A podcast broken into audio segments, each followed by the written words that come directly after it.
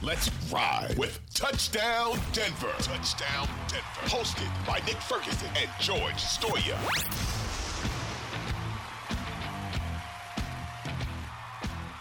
All right, everybody, we're back from that quick break. And Nick, let's dive into some Russell Wilson talk. As always, uh, it seems like there's always a story with with Russell, uh, and that I mean that's the case for every star quarterback, right? Uh, across the league, there's always something going on.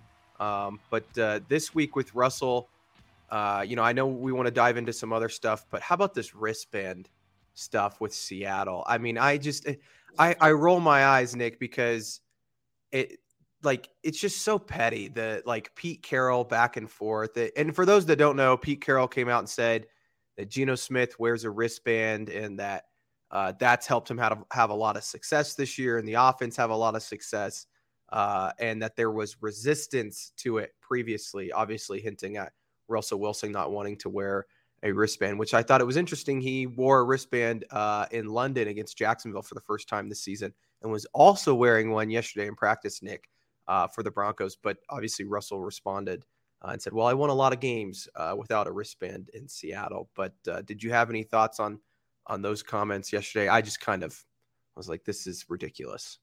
Yeah, I'm like you, man. I, I roll my eyes at it, and uh, you know, Pete Carroll took a sort of jab at Russell without mentioning Russell's name because he could say, "Well, I was just talking about Geno and how great Geno is." But to me, when he, every time he talks about Geno, he slides something in about Russell because it has something to do with Russell didn't want to do, or there was a disagreement between the two guys. And to me, is once again is low hanging fruit and I thought Russell did a great job of answering the question because it was one of those questions, George, that the media would ask to try to get a reaction from Russell.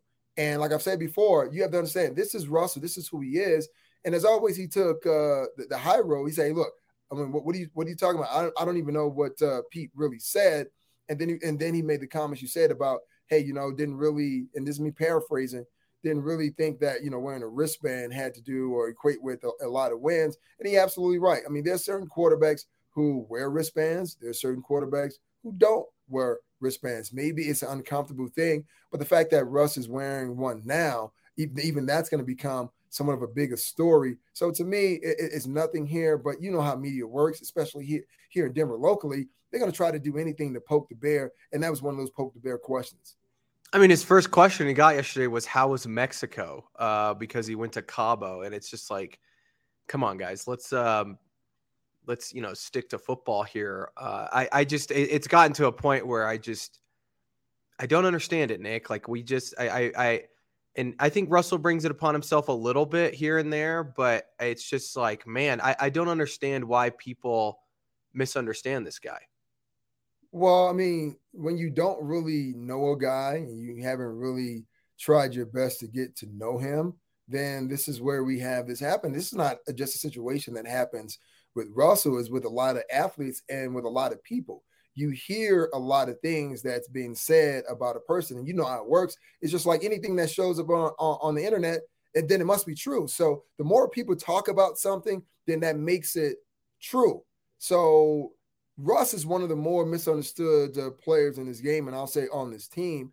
And once again, there's certain media members here who try to do a great job of knowing the person, telling the story. And there's other members of the media who, hey man, it's all about clickbait and trying kind of like hyping themselves up or or the negative train.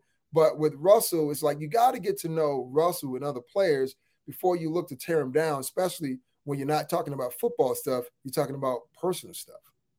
Yeah, and he got pretty personal yesterday. I believe it was his dad's birthday, who obviously uh, passed away. I, I want to say while he was at Wisconsin or, or briefly after.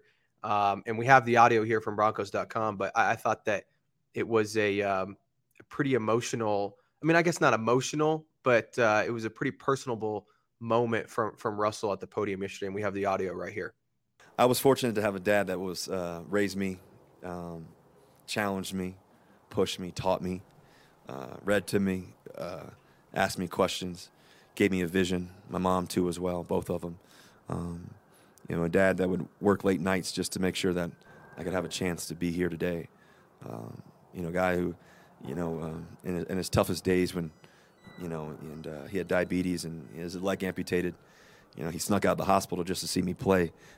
Hopped on a Greyhound and drove all the way to NC State, uh, UNC football game just to see me play. The only thing I wish, two things, is one, I could see him again, and two, I wish he could have met Ciara um, and my family and my kids. But, uh, but he did some amazing things.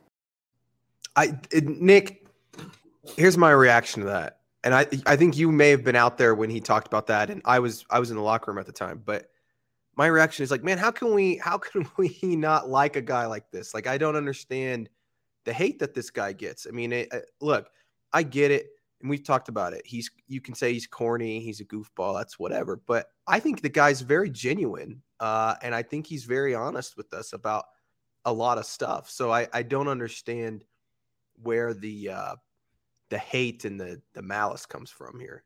Well, it comes from the fact of you know here's a guy who's being really open and honest, and maybe at sometimes George may be too truthful and too honest.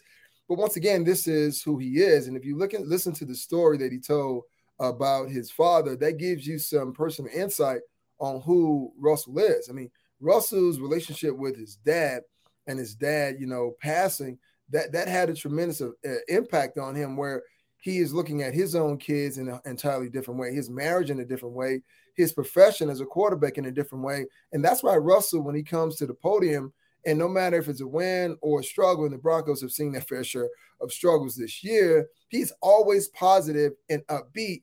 And that continues to rub individuals wrong because at the end of that, and you didn't hear it, when Russell left the podium, he said, Go Broncos. And he said, You know, let's ride as he was getting down. And there were certain members of the media would go, Hey, what, what did he say? Did he did he really say let's ride again? Right. So so it, it is this criticism of Russ, and Russ is trying to keep things upbeat and, and, and keep that that face, that that persona. And and I think members of the media media have manipulated Broncos country because they want to see him crack. They want him to see they want to see flaws in Russell Wilson. They want to know that he's not a robot. He is human, but he's not a robot. He is just who he is. This is just the person Russell is. And because a lot of people are not used to seeing this, now it's become hypercritical of, of Russell. But once again, he just expressed it. He is very emotional. He didn't break down, but you can tell in the tone or whatever. He was really emotional about the situation. But to me, let Russ be Russ and this this over you know this hyperbolic type of uh, these narratives or whatever it is it for me it just seems as though there's an agenda and it's not about football it's just about trying to bring this guy down from a personal standpoint yeah and well the good thing is the media's opinion does not matter right uh, all that matters is his teammates and his coach's opinions which uh, that's what i wanted to ask you nick if you were a teammate of russell wilson and also I know you you've been in the locker room, you've talked to guys, you talk to guys maybe more than anybody, uh, and you actually have like personal conversations with them, uh, probably more than anybody else in the media, the local media here. What do you think they're what do you think they think of Russell uh, off the field and, and in the and in the locker room and those sorts of things? Because I feel like there's this notion that people are like, how could anybody you know want to be teammates with Russell? Like, or what do they think about him as you know being this robot?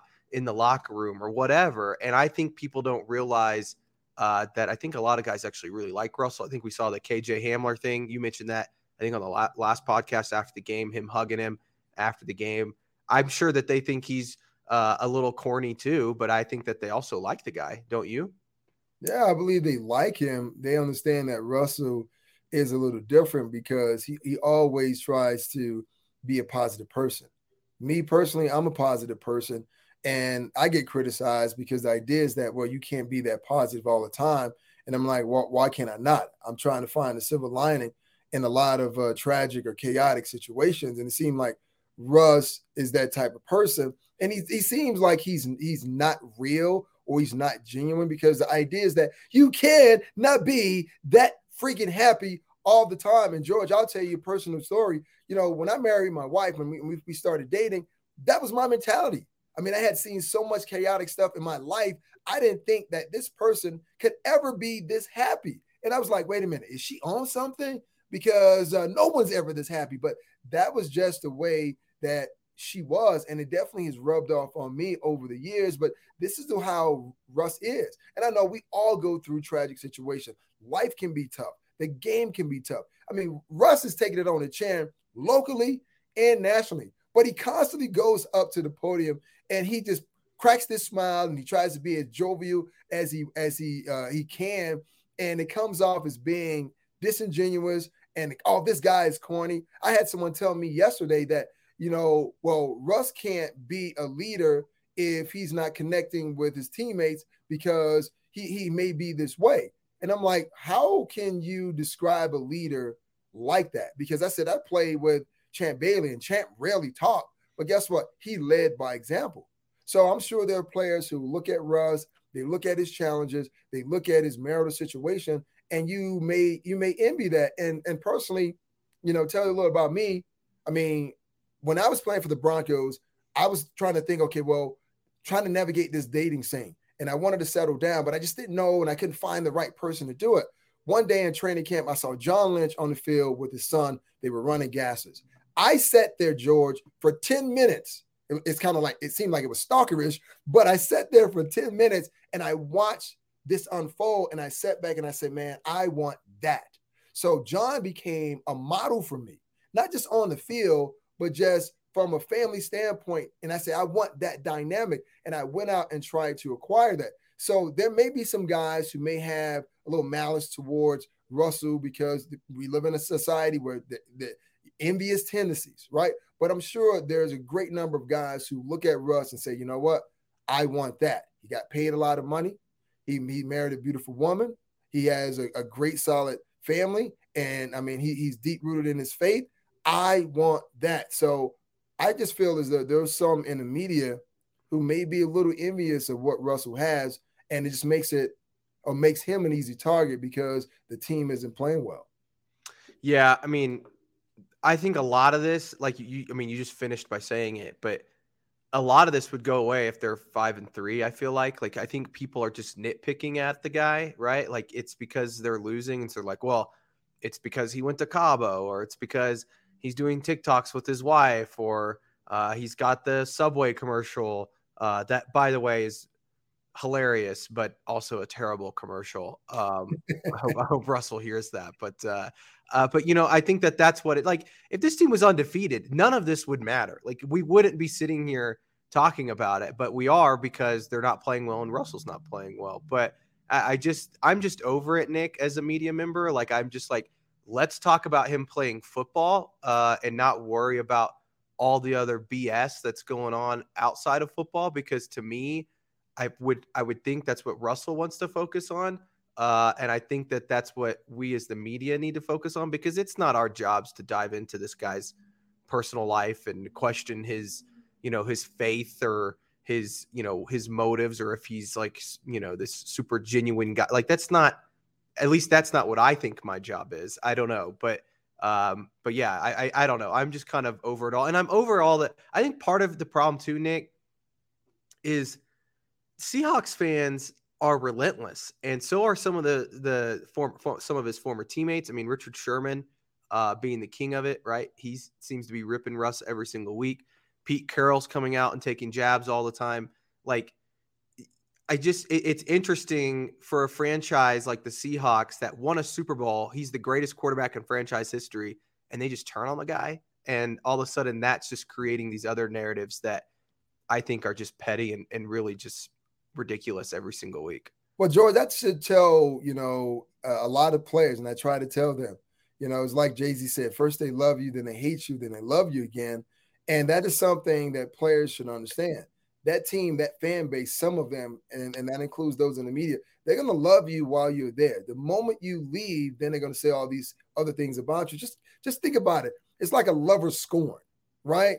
I mean, when you were together, I mean, it was the best thing since sliced bread. Now you're not together. Now you're the scum of the earth. That's the type of situation that's happening with with uh, Russell Wilson. And if you were a member of that Seahawks team as a coach or as a player, and you didn't really say these things in the media, why do you feel free to say these things now? I'm like, look, if you have beef with me, come to me. Talk to me. Tell me about it. Don't don't get into the media. Don't wait till I leave to now start to say all these things. So, but we know how this works, right? This is something that typically happens in NFL, not with every coach, but with some in this case, and if you're Pete Carroll and you see the Seahawks, you know what?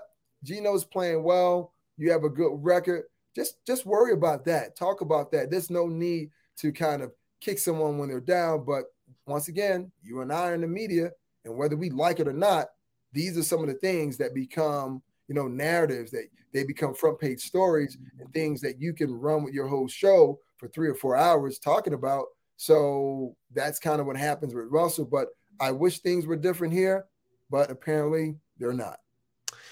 Yep, and I, I, I tweeted this out yesterday. I, I, I questioned my entire existence as a journalist yesterday as I was typing uh, my story about Russell Russell Wilson and wearing a wrist, wristband. So that's what we've reached here uh, in Denver is is just ridiculousness. But uh, Nick, I think that's enough Russell Wilson talk. At least uh, off the field Russell Wilson talk for one week. Uh, let's take a break and let's dive into some more uh, Broncos Titans talk and some of the challenges the Broncos are going to face this Sunday.